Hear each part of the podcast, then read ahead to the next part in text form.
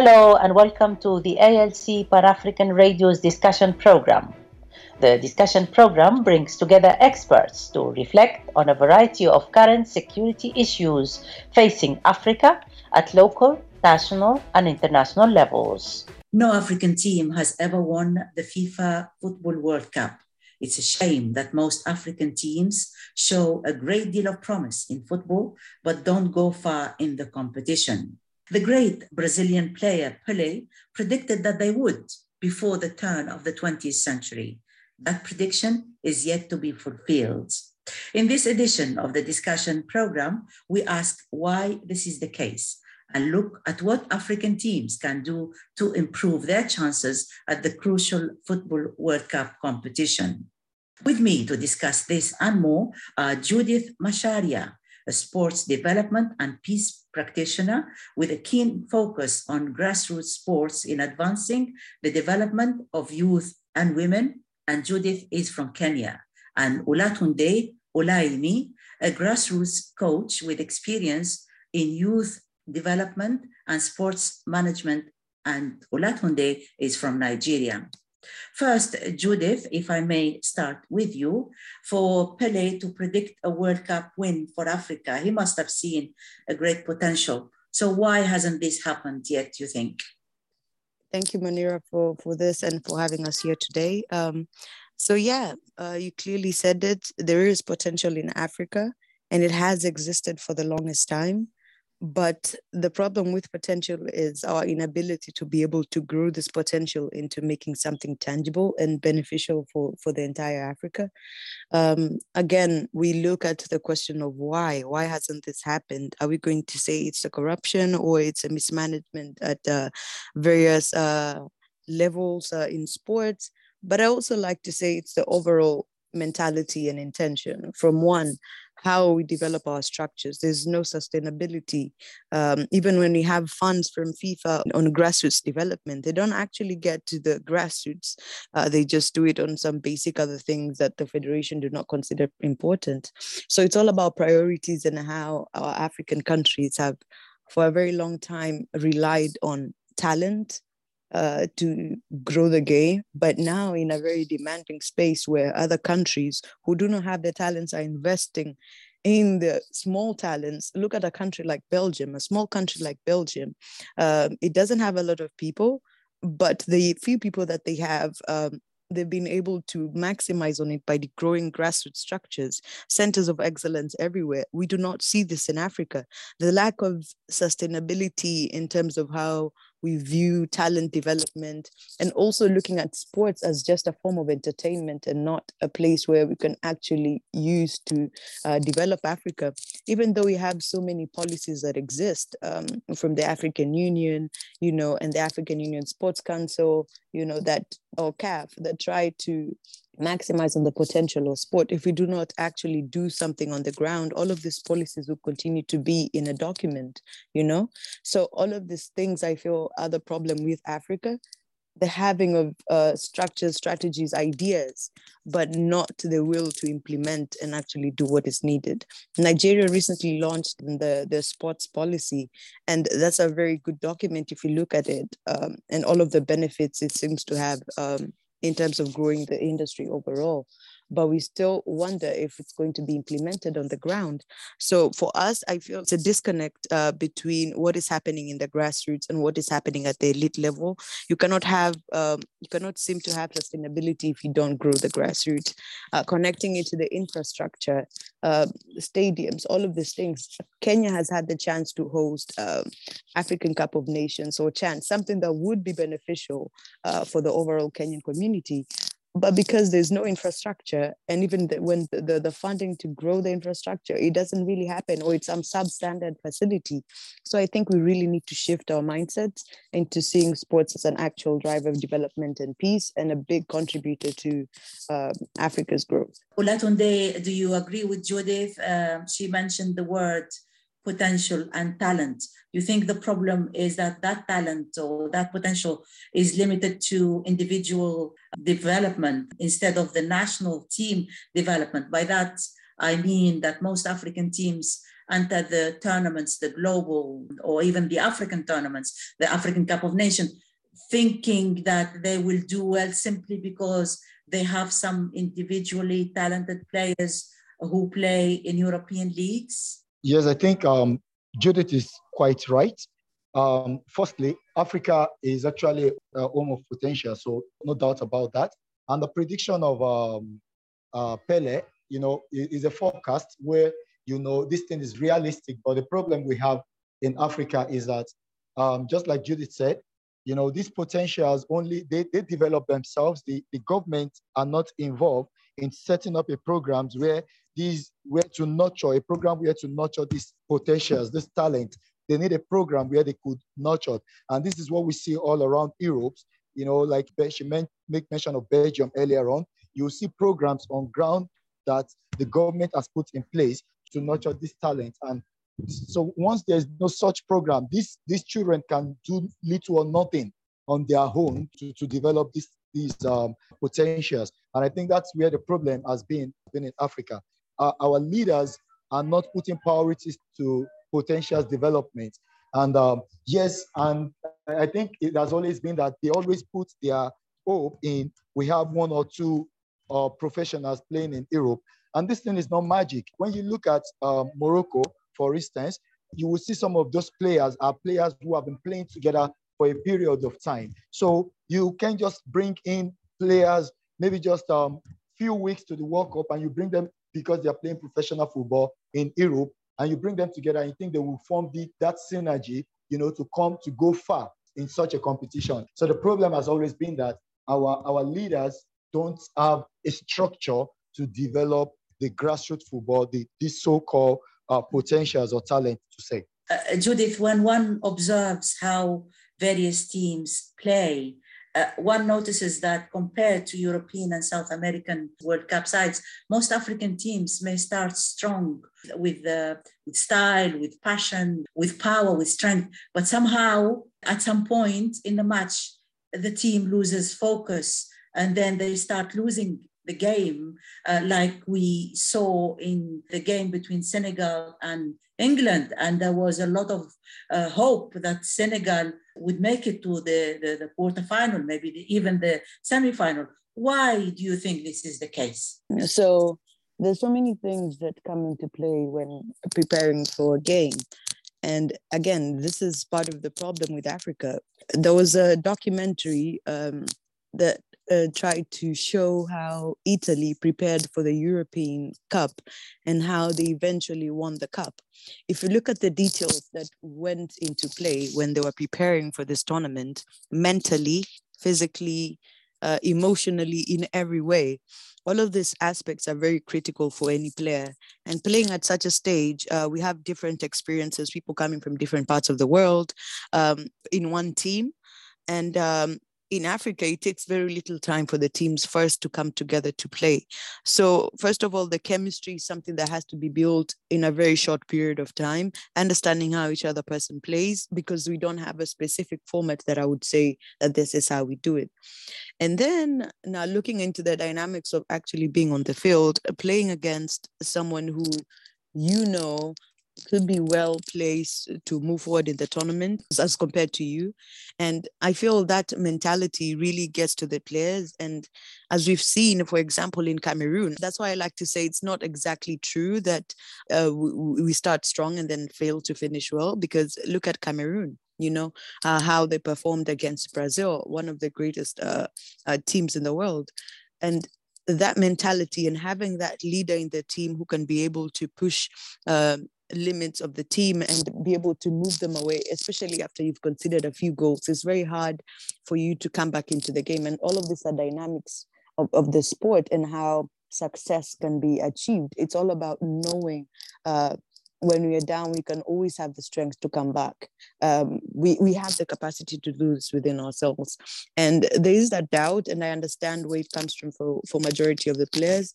But also I say it's the preparation and how we go into this, especially when you go into a World Cup, you know you're going to have to face uh, big teams that are going to be challenging but at the same time you need to understand that you are there as a representative of an, of Africa and you mm-hmm. deserve to be in this place equally as much as they do and all of these perceptions are shifting I would say um, with uh, more uh, African players learning to recognize uh, you know their potential in Africa, you know, and and looking at the formation of majority of these teams, um, as we spoke earlier, there's so many uh, dynamics uh, when it comes to uh, the team selection. Uh, is it foreign-based players or local-based players? You know, so there's so many dynamics into this. Um, such that can you imagine if you have a, a, combination of local players and foreign players there's already that competition uh, in the space. So it's about having that leader who can be able to connect all of these spaces and and still provide that kind of uh, uh, security on the pitch that we still can be able to come back from this together. And that mental preparation is what we were very not much invested on in africa. Maybe mm-hmm. because you know of the stereotypes and, and the things that we have to deal with when it comes to mental health as a whole subject. But this is part of the problem uh, i would say Olatunde, uh, you mentioned uh, the synergy between uh, African players who play in Europe and those who play locally uh, at the national level. There is also that merging of European playing styles with African ones uh, in a national team can bring confusion uh, because sometimes um, African players from foreign leagues can miss sometimes training sessions because they rely on their individual skills some also don't listen to the instructions of their coaches, which can affect the, the team spirit. Football, as we all know, is a team game. It's not tennis. How big an issue is this for African teams, you think? Yeah, this aspect is actually a big problem for African team because, um, you know, some of these players over the years, some of them, they have ego issues, uh, believing that the tactics in which their coaches um, that's taking them in the European side, they believe is best than whatever tactics or, or pattern the um, local coach is telling them. So, and um, they feel that is superior to whatever their coach is telling them. So, some of them feel that once the, the coach pattern is not working, they tend to do whatever they like on, on the field of play. And um, once there is um, a divided attention, then definitely there, there's not going to be, be a result because it's a team game. So individually, you can't achieve anything much. And um, I, I, would also like to talk about, you know, the aspects of some of these players, the psychological aspect of these players, you know, uh, how much do we spend money on their psychological aspect?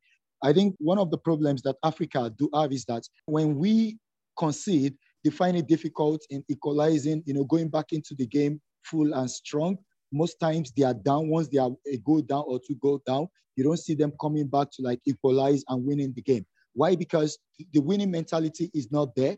How much have you spent on getting psychologists for these guys to really like come and take them on to believe in themselves? You know, imagine I'm a local player and um, I'm coming into the field of play where I have the likes of Messi, maybe uh, Mbappe on the field of play you know, it takes some minutes or whatever. If I'm not careful, I may not be into the game for the rest of the 90 minutes, not believing that I could be on the field because I don't really believe in myself.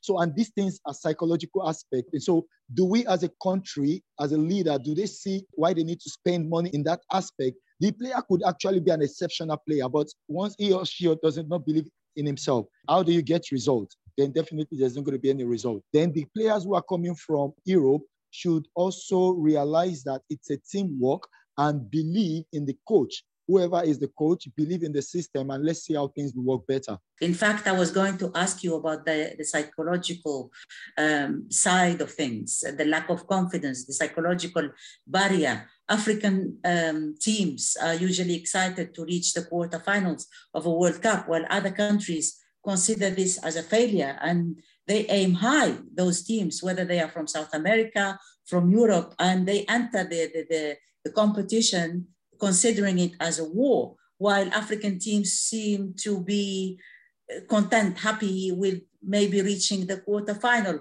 Why, why are African teams not, not able to, to dream big like the, like the rest?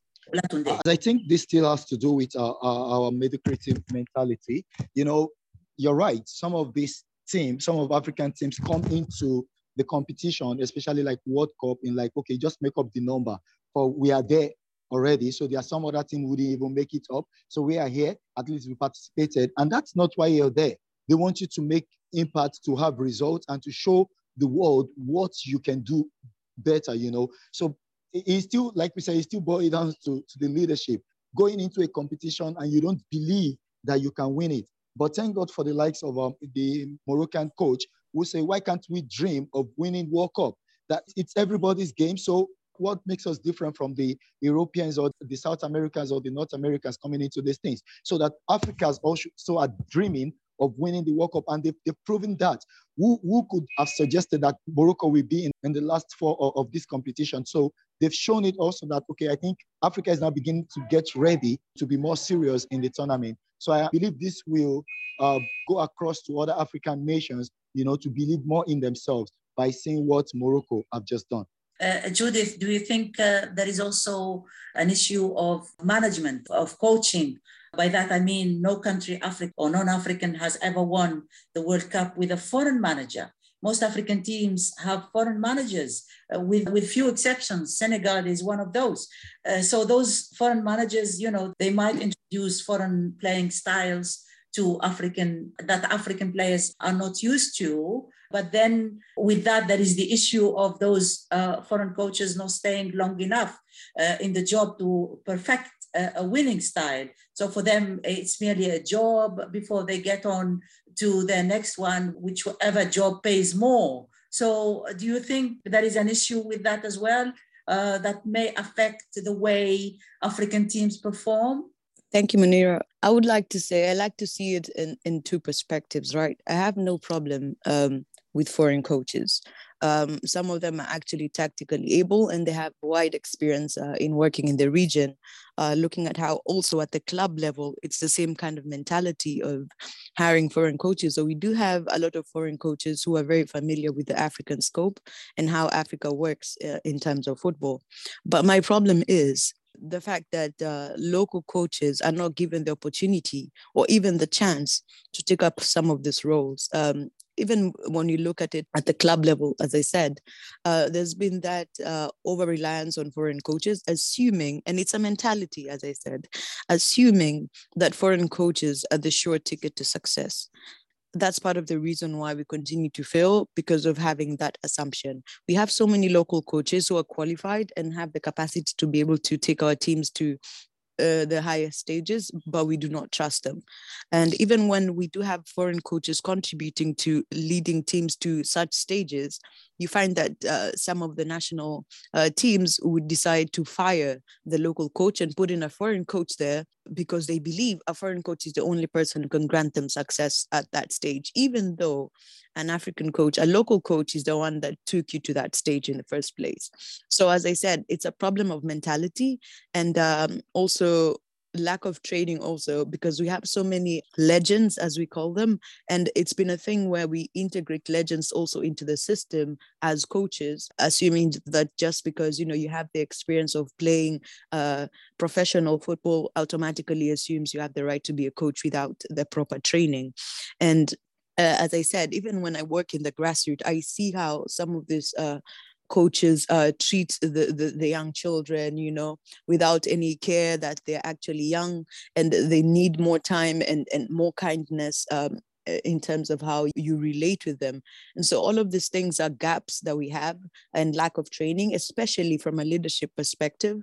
And that's why I say this is where so many stakeholders can come in um, to find a way to grow the game because i always say it's not the responsibility of sports stakeholders to to provide solutions.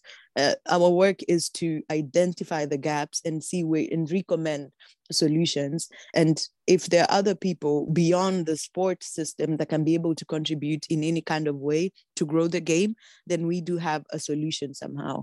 Because i feel all of these gaps on management uh, trainings um, you know basic awareness on how they're supposed to deal with the, players. We've also seen um, uh, for example in the cameroon during the african cup of nations there was a stampede you know because stadium security or safety and security of major sporting events is not really a big concern you know? So i say mm-hmm. there's so many gaps that needs to be addressed especially when it comes to how uh, from one changing mentalities. For example african leadership center is very big on driving the african narrative and african identities. You know if they were the ones um, carrying out uh, leadership trainings for, for various coaches in Africa, you can only imagine the kind of mentality this would shift because it's not just about the tactical abilities, it's also about the mentality um, mm-hmm. that the players have too. Because as Olatunde just said, having a, a huge composition of players who play foreign leagues, uh, local leagues, that combination can bring an uh, interesting dynamic that really needs a leader who can be able to bring people together and someone who they can all listen to and have that trust that he's going to deliver all mm. of this know-it-all attitude just because you know you you played a foreign league you know you've worked with the best of the best of the coaches forgetting that the, what we have on the ground is actually also uh, successful uh, for example look at uh, Walid um, the, the the Moroccan coach the game against France was his first loss you know some of these records are not being shown he also led uh, Wydad Casablanca, which is a team in, in Morocco, to the African Champions League Cup. So we do not highlight the successes of the African coaches. One, we do not trust in them. And uh, three, we have that over reliance on foreign coaches. And even though we identify the problems with African coaches, we do not find solutions to build their capacities. We just say, okay, this is a problem that they have. And so we do away with them without looking back into the successes. And I've done a bit of uh, research in the past on this as well, because of how the mentality of majority of the African federations have a, a, towards uh, African coaches and how this very much reflects into the the whole ecosystem and how we do not have uh, enough people or enough African coaches growing up and going to play in the European leagues or any other foreign league um, because we've not focused on building their capacity or even um, growing the system in general. It's always that mentality of, you know what, this is my team and I want to make sure that we're successful. So I'll kick him out um, and, you know, not find a solution to this particular problem. So I would say mm-hmm. it all comes down to those factors. Olatunde, uh, in this last World Cup, uh, only five African countries out of 54 were represented, while uh, you know Europe had 13. Do you think uh, there is an issue with the allocation of places uh, by FIFA that may affect, you know, how African teams uh, perform at the World Cup? Thank you, Munira. I don't think it's more of an issue because um, even we Africans, we most Africans have been to like, okay, we are there to just add to the number and not really going there to make impact. Then how much would the FIFA actually believe in us? But thank God for what is happening right now that Morocco is doing, which I believe will affect um, the numbers of um, African representative at the next um, World Cup in uh, 2026. So definitely, I want to believe that it will be a plus. We should have an additional number to days. You know, we need to show how hungry we are for it and how prepared we are. And I think that's what um, FIFA have not been saying in, in African nations. So why should we give these numbers to them when they are not even showing interest or they are not even, we can see the preparation. But I want to believe um, there's going to be a little difference from, from this narration in the next World Cup. I think they are proposing about 48 in the next World Cup, if I'm right. So if uh, the number is increased to 48, definitely Africans are going to get more numbers in, the World Cup. Would have so, a better chance, yes. Uh, one thing that is unique about African football is the way most of the continent rallies around its teams. Africa is not a country, but African football is certainly is. This rarely happens in other regions. We are African whenever there is a World Cup, and we send support, and we tend to support each other. Um, and you rarely uh, hear Europeans talk about being European or teams carrying the hopes of the continent. England plays for England, France plays for France, Germany plays for, for Germany, and so on and so forth. This enthusiasm can be harnessed once the potential is realized. The sport will boom, and Pele's prediction, and Pele could be proved right. Uh, Judith, first of all, we want to um, end the discussion with a positive note. What do you think African teams can do to make Pele's prediction come true? in the end. Uh, thank you so much, Munira. Um, it's always refreshing to have this conversation. And I want to end this on a high note, but I think there's so many realities that we need to come to terms with. Um, for example, we cannot have uh, success if we do not invest in grassroots structures. We cannot have success if we do not invest in building capacities of our own people um, uh, in the various levels in sport.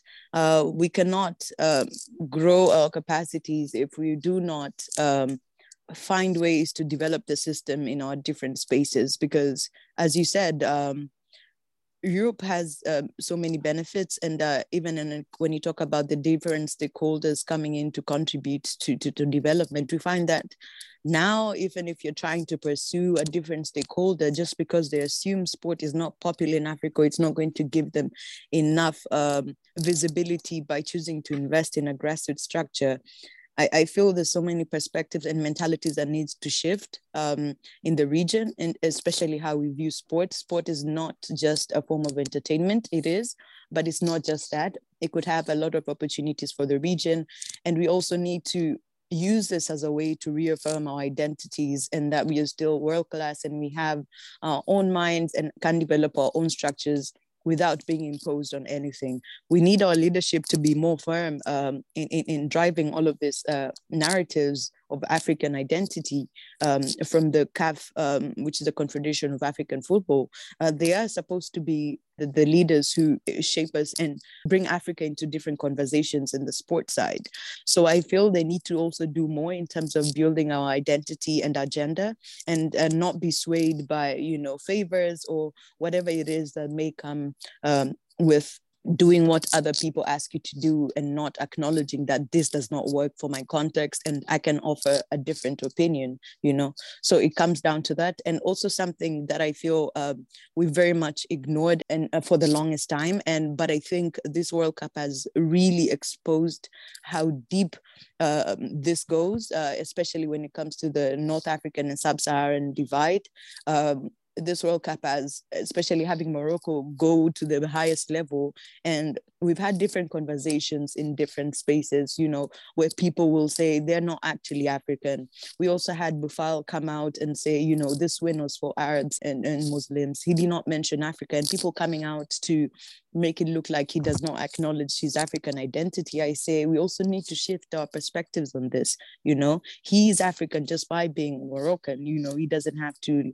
And, and in the heat of the moment, there's so many things that could happen. So I would say we need to divert also more efforts in terms of bringing, uh, building that uh, regional unity. I feel mm-hmm. it has not been a focus um, at all.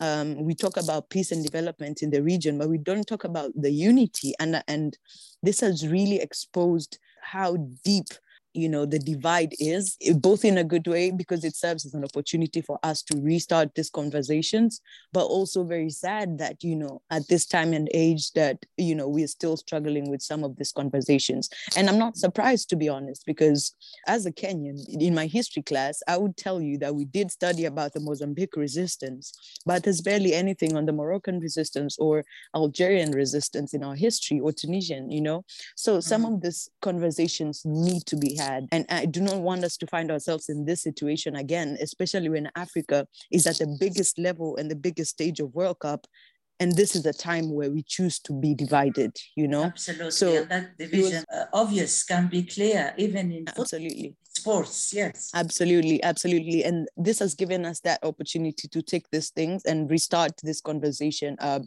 from after morocco's participation. And there needs to be more uh, work in terms of building that intercultural dialogue between the, the different regions and making sure that you know we, we continue to work together because there's so many lessons to learn from Morocco. And I feel that isolation has really a split because Morocco is one of the best uh, countries in terms of their investment and their structures in football. So I would say there's so many things to pick from Morocco. And because of this isolation, we're not able to learn from them as well. So mm-hmm. I see how the unity is very much at the core of this conversation and how we can be able to move forward um, and have more African participation at the World Cup.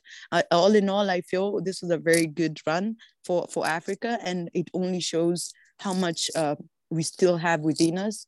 And uh, there's a lot of work that needs to be done. And I think it comes down to that as well. we, uh, with a group in the African Football Development Network, will be coming up with a recommendations report um, among from grassroots organizations working in sport, and Olatunde is also one of us, um, where we are going to be highlighting the ways that we can be able to move forward after this, especially with the focus on the grassroots organizations and all of the gaps that we feel have not been addressed um, in terms of moving forward uh, African football. So I would say it's definitely a positive way, and I look forward to seeing how this turns out. Olatunde, do you agree? Definitely, I agree with um, Judith on a point uh, because we need to look forward. We need to find solutions to the problem. Enough of um, highlighting the problems, but not finding solutions. So we need to start looking at um, how we're going to develop our grassroots uh, because definitely it will play an impact in, in the world tournament such as this. Olatunde Olaimi, a grassroots coach from Nigeria, and Judith Masharia, an alumni of the African Leadership Center and sports development and peace practitioner from Kenya. Thank you very much. From me, Munira Shayeb, and the producer, Njoki Ngunye, thank you for listening. For this and other programs, please visit our website at alcafricanradio.com. You can follow us on Twitter at Radio ALC and on Facebook at ALC Radio numeral number one. For feedback on this and other programs, please send an email to info at africanradio.com.